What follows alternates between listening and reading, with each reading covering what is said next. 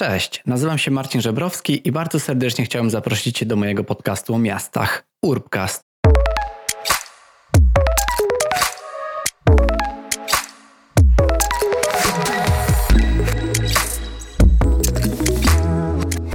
Cześć i witajcie w najnowszym odcinku Urbcastu. Mam bardzo zadowolony głos, e, ponieważ mm, ciepło przyjęliście odcinek o 10 miejscach, które chciałem polecić Wam do zobaczenia w Kopenhadze. No ale z racji tego, że podzieliłem go właśnie na takie dwie krótsze przebieżki w ramach dwóch odcinków Smalltalku, no to przed Wami teraz druga jego część, gdzie przedstawię Wam kolejne pięć i mam nadzieję, że nie będą Wam one za bardzo znane, a nawet jeśli to, że dowiecie się czegoś ciekawego. I dziękuję Wam też bardzo za Wasze mm, miejsca, które Wam się podobają w Kopenhadze, bo sam też niektórych nie znałem, a myślę, że człowiek się uczy całe życie, więc będę miał coraz więcej rzeczy do, do odwiedzenia i do zobaczenia w Kopenhadze. Zaczynajmy.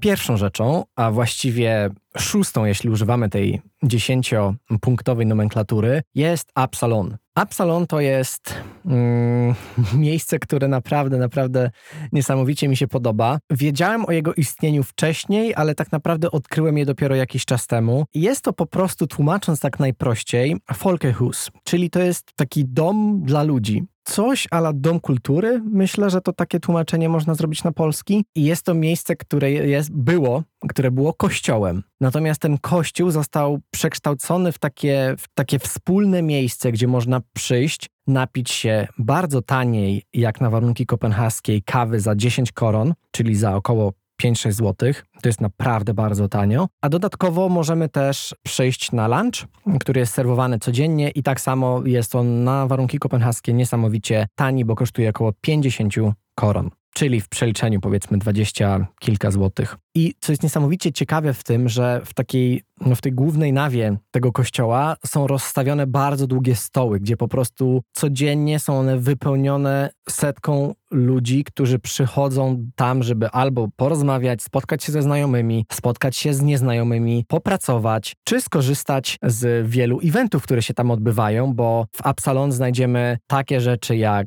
poranną jogę, jak oldies but goldies jogę, jak e, jakieś zajęcia dla dzieci, jak grę w bingo, jak e, wspólne jedzenie, jak taniec, jak teatr, jak yoga piwna, jak kurs ceramiki i naprawdę wiele, wiele różnych rzeczy. To jest naprawdę wspaniała, e, chciałem powiedzieć po angielsku community, no ale, no ale to właśnie jest taka, takie zgromadzenie ludzi, którzy niezależnie od wieku po prostu przychodzą tam, żeby pobyć razem z innymi. No i naprawdę z zewnątrz to tak nie wygląda, ale w środku ten, ten, ten kościół jest, e, jest już teraz takim miejscem, które jest całkowicie kolorowe, są w, w różnych pstrokatych kolorach pomalowane ściany, różne części, gdzie można usiąść i naprawdę, jeśli będziecie w Kopenhadze, to bardzo wam tam polecam. Jeśli nie pójście na kawę, to wejście tam, pójście na górę, zobaczenie też tarasu i zobaczenie, jak to wszystko wygląda. Ja postaram się też oczywiście dać wam jakieś linki i zdjęcia przy publikacji tego odcinka, bo myślę, że naprawdę warto zobaczyć to na własne oczy. Kolejną bardzo ciekawą rzeczą, bardzo ciekawym miejscem, dzielnicą, która jednak może być trochę szerzej znana, mm, powinna, myślę, jest Meatpacking District, czyli Kubin, albo po polsku dzielnica pakowania mięsa. Polega to na tym, że w samym centrum Kopenhagi przez ponad 100 lat e, było wiele różnych rzeźni, tak? Tam, gdzie zwożono mm, mięso, znaczy później to było mięsem, tak, ale zwożono bydło, no i, i w, w tych różnych rzeźniach właśnie w samym centrum miasta robiono z z tych zwierząt mięso i było to miejsce, które właśnie skupiało, które było bardzo industrialne, tak? Miało bardzo taki industrialny charakter i było takim miejscem przez naprawdę dziesiątki lat. Natomiast od jakiegoś czasu, no z racji też oczywiście pewnych zmian w społeczeństwach i tak dalej, wiele rzeźni zaczęło się zamykać, no i też jakby trochę, no nie wiem, teraz nienaturalny może jest, że w samym centrum miasta jest rzeźnia, więc zaczęto to miejsce przekształcać. W tym momencie, jeśli wpiszecie Kubin czy Meatpacking District Copenhagen w w Google, to znajdziecie zdjęcie mnóstwa uśmiechniętych ludzi w okularach pijących piwo, na przykład z bardzo popularnego baru Warpix i można poczuć, no, że jest tam tak hipstersko. Natomiast co jest ciekawe, bo pisałem na ten temat esej, będąc jeszcze na studiach magisterskich, bo mieliśmy oprowadzanie po tym, po tym Meatpacking District i był tam przedstawiciel urzędu w, w, w Kopenhadze, urzędu miasta, który opowiedział nam o tym, że to nie jest tak, że to miasto, że tą, że tą część oddano takiej całkowitej gentryfikacji i po prostu stworzono tam mnóstwo barów, tylko cały czas zachowana jest ta część industrialna, cały czas są tam w mniejszym stopniu działające rzeźnie. I cała ta dzielnica w ogóle dzieli się na trzy części. Jest e, brown, grey i white, tak? czyli brązowa, szara i biała. I w tej białej części, która jest największa, to jest właśnie taka część, gdzie jest najwięcej takich komercyjnych rzeczy, tak? Czyli są mm, restauracje, są popularne bary. No i to jest taka największa mekka właśnie dla, dla ludzi, którzy tam przychodzą właśnie napić się piwa na przykład. Ale cały czas ci rzeźnicy czy, czy jacyś sprzedawcy, też po części znalazłem informację, że rybacy, no że oni są gdzieś cały czas w tym miejscu obecni, tak? Że jednak jest e, odgórnie zachowana ich obecność tam, tak? Nie zostali totalnie jeszcze odsunięci z, z tego miejsca. W tej szarej części, najmniejszej, znajduje się kilka mniejszych biznesów, znajduje się mała siłownia, czy taki mały warsztat, który tworzy rowery cargo. Natomiast trzecia część tej całej dzielnicy, czyli część brązowa, to jest taka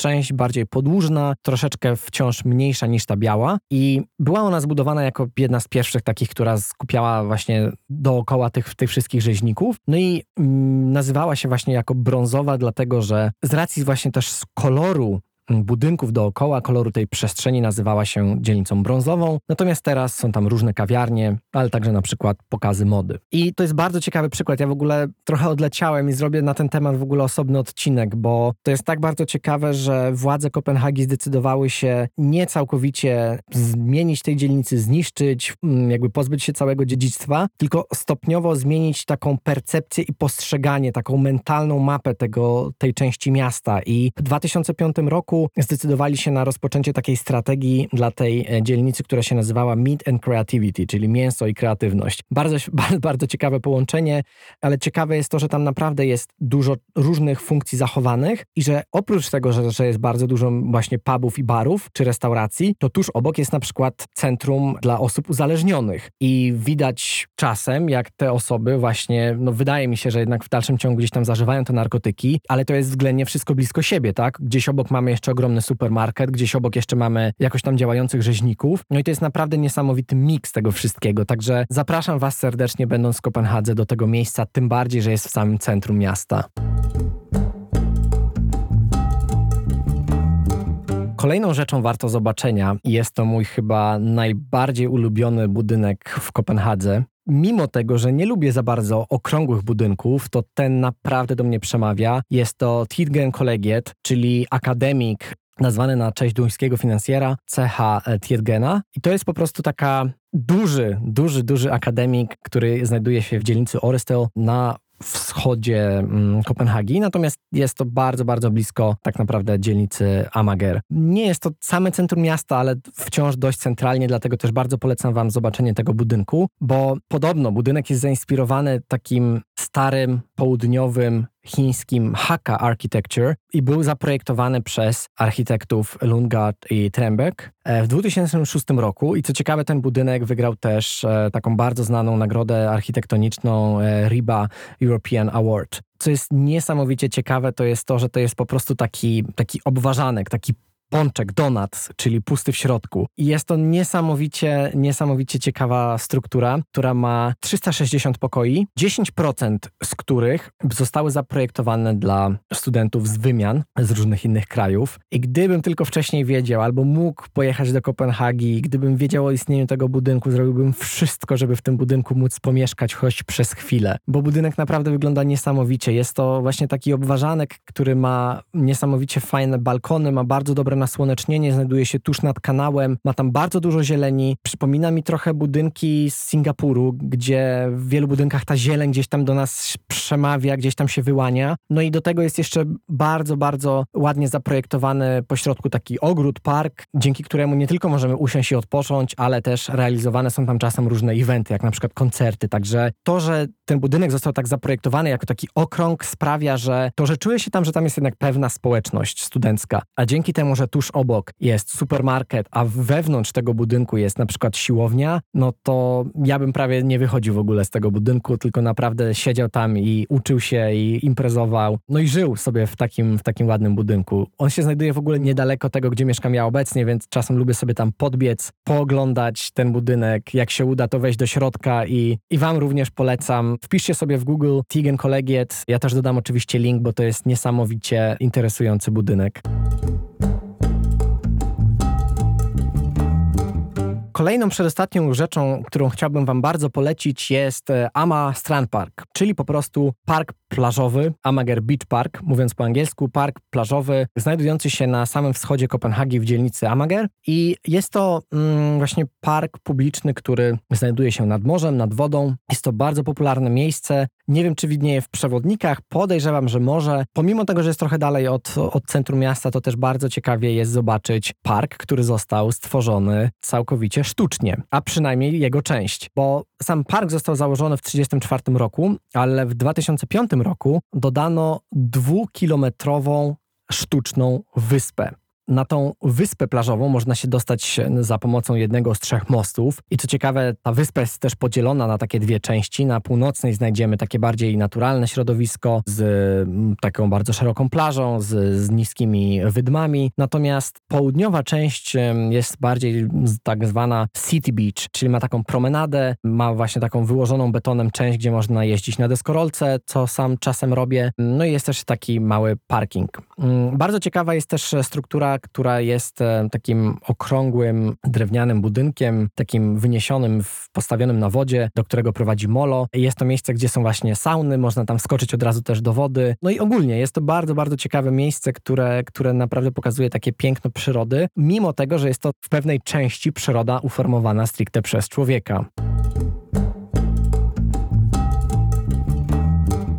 I na koniec kolejna dzielnica, a właściwie takie trochę miasto w mieście, czyli Carlsbergby, czyli miasteczko Carlsberg. Jest to dzielnica, która jest e, położona między dzielnicą Walby a Westerbro, w takiej centralnej powiedzmy Kopenhadze, około 2,5 km od, od samego centrum. No i oczywiście wszystko wzięło się od um, pana Jakobsena, który założył swoją oryginalną destylernię w połowie XIX wieku. Mm, no i oczywiście bardzo wiele temu panu cała Kopenhaga zawdzięcza, czyli cały koncern Carlsberg, no i cała właśnie taka dzielnica, która się teraz tworzy na nowo, można by powiedzieć, ponieważ ta dzielnica, która była dzielnicą no stricte robotniczą, tak, ze względu na to, że, że było, było tam produkowane piwo, było tam bardzo dużo m, mm, takich domków robotniczych, które teraz są jednymi z najbardziej popularnymi, najdroższymi nieruchomościami w, w całej Kopenhadze. Jednak wiadomo, coraz mniejsza produkcja doprowadziła do tego, że było tam naprawdę bardzo dużo przestrzeni, bardzo dużo ciekawych budynków, to tam stoją też bardzo wysokie wieże,